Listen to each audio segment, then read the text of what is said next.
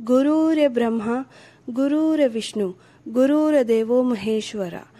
गुरुर् साक्षात परब्रह्म तस्मे श्री गुरुवे नमः, श्री गुरुवे नमः।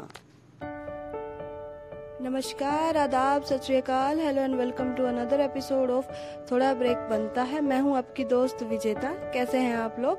उम्मीद है आप लोग अच्छे होंगे। शुरू करने से पहले मैं आप सभी को गुरु पूर्णिमा की हार्दिक शुभकामनाएँ देनी चाहूँगी। हमारी आज की कहानी एक सच्ची घटना पर आधारित है और हमें गुरु की इम्पोर्टेंस के बारे में बहुत कुछ बताती है। गुरु की इम्पोर्टेंस हमारी ज़िंदगी में उतनी ही है जितनी की हमें हमारे माँ बाप की है। गुरु में गु का अर्थ है डार्कनेस रू का अर्थ है डिस्पेलर यानी गुरु जी का पूरा अर्थ हुआ डिस्पेलिंग ऑफ़ डार्कनेस जब मैं डार्कनेस के बारे में बोलती हूँ तो उससे मेरा मतलब है एब्सेंस ऑफ़ लाइट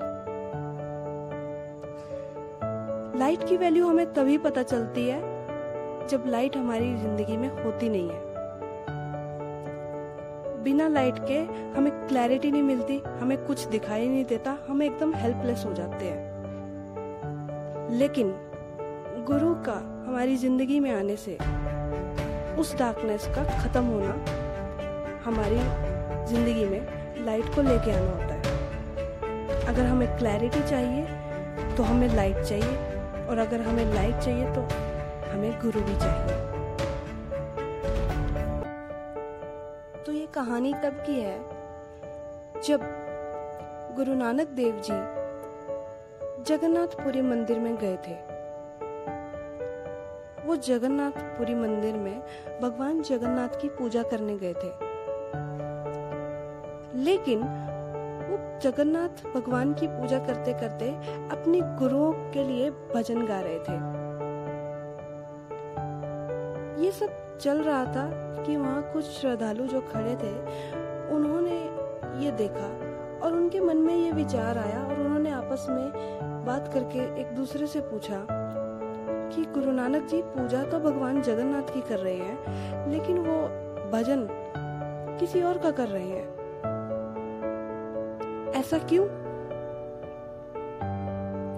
जिसकी पूजा की जा रही है, भजन भी तो उसी का किया जाना चाहिए ना। वो हैरान थे और थोड़े परेशान थे। लेकिन सब कुछ देख रहे थे कि गुरु की ज़रूरत क्या है, जब हमें भगवान से कनेक्ट करना है। ये सब कुछ गुरु नानक देव जी सुन रहे थे। उन्होंने कुछ नहीं कहा। उनकी पूजा खत्म हुई तो कुछ श्रद्धालुओं से रहा नहीं गया। उन्होंने आगे बढ़कर गुरु नानक देव जी से पूछा कि गुरु जी की इम्पोर्टेंस क्या है हमारी ज़िंदगी में? जबकि हमें केवल भगवान से नाता जोड़ना है।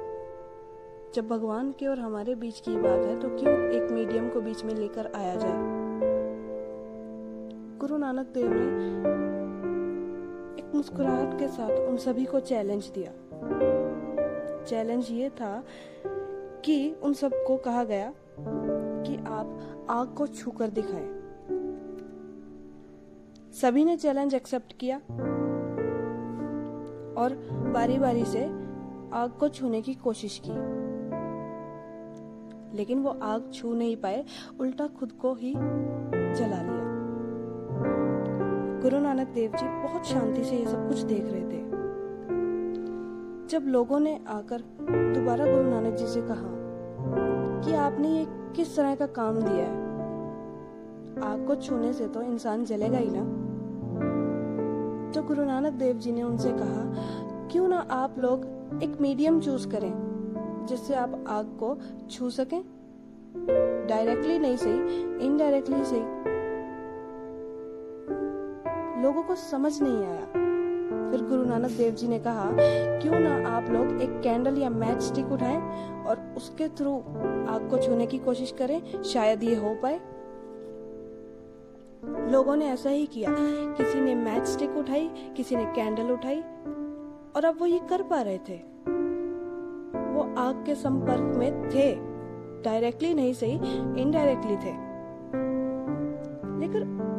सब कुछ समझ नहीं आया कि गुरु में और कैंडल या मैच स्टिक में क्या एक जैसा है। आप क्या समझाना चाह रहे हैं, हम समझ नहीं पा रहे, ऐसा लोगों ने कहा गुरु नानक देव जी से। गुरु नानक देव जी ने कहा, जब मैंने आपको, सीधा आग को टच करने को कहा तो आप लोग कर नहीं पाए। उल्टा खुद को जला लिया। लेकिन जब आप लोगों के पास एक मीडियम था, तब आप लोग उस आग को टच कर पा रहे थे इनडायरेक्टली से तो जब आप इस आग को नहीं छू पा रहे, जो कि एक मटेरियल एलिमेंट है तो आप उस भगवान को छूने की कोशिश कर रहे हैं, जिन्हें कोटि सूर्य समप्रभा कहा गया है। करोड़ सूरज मिलकर उनकी रोशनी बनाते हैं। उनमें इतना तेज है कि हम उन्हें देख नहीं पाते। हम एक आग को नहीं छू पा रहे तो क्या हम भगवान को छू सकते हैं? भगवान के साथ जुड़ सकते हैं सीधा।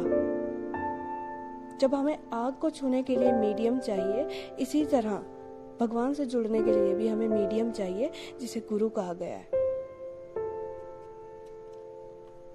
इससे ये समझ आता है कि गुरु सबको चाहिए और हर उम्र में चाहिए। सिर्फ़ एजुकेशन के लिए नहीं स्पिरिचुअलिटी के लिए भी।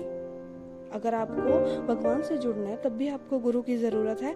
अगर आपको पढ़ाई के लिए आगे जाना है, तब भी आपको गुरु की ज़रूरत है। या आपको कोई कला सीखनी है, तब भी आपको गुरु की ज़रूरत है। कहा जाता है कि इंसान का प्रथम गुरु उसकी माता होती है। भगवान स्वयं आकर कुछ नहीं सिखा सकते। सबको ये हो नहीं सकता कि एक एक को वो सिखा पाए। इसीलिए उन्होंने गुरु को भेजा है। आप अपने गुरु को उतनी ही इज़्ज़त दें जितनी कि आप भगवान को देते हैं।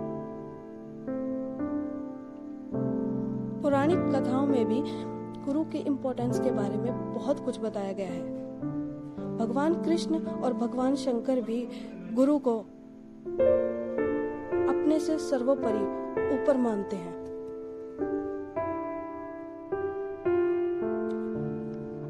गुरु का होना, यानी आपकी ज़िंदगी में लाइट का होना है। आपको सब कुछ क्लियर दिखता है। तो आज सभी गुरुओं को, जो भी मुझे मिले हैं मेरी ज़िंदगी में, जिन्होंने मुझे एक बेहतर इंसान बनाया है सबको मैं हाथ जोड़कर प्रणाम करती हूँ और धन्यवाद देती हूँ कि आपने मुझे एक बेहतर इंसान बनाया। शुक्रिया मेरी ज़िंदगी में आने के लिए और मुझे इस लायक बनाने के लिए कि मैं आज आपके लिए दो शब्द बोल पा रही हूँ। उम्मीद है कि आपको आज का एपिसोड पसंद आया होगा। आपको इससे सीख मिली होगी कि गुरु की क्या इम्पोर्टेंस है हमारी लाइफ में। जाते जाते एक दोस्त है, मोनिका। उसका बर्थडे है तो मैं उसको विश करना चाहूँगी happy birthday Monica. May lord Krishna bless you bless you तुम अपनी ज़िंदगी में बहुत तरक्की करो, बहुत आगे जाओ, हमेशा खुश रहो। उम्मीद है आप लोगों को ये एपिसोड पसंद आया होगा। प्लीज़ हमें अपना फीडबैक दीजिए। मिलते हैं अगले एपिसोड में एक नई स्टोरी के साथ। तब तक के लिए thank you good bye and जय हिंद।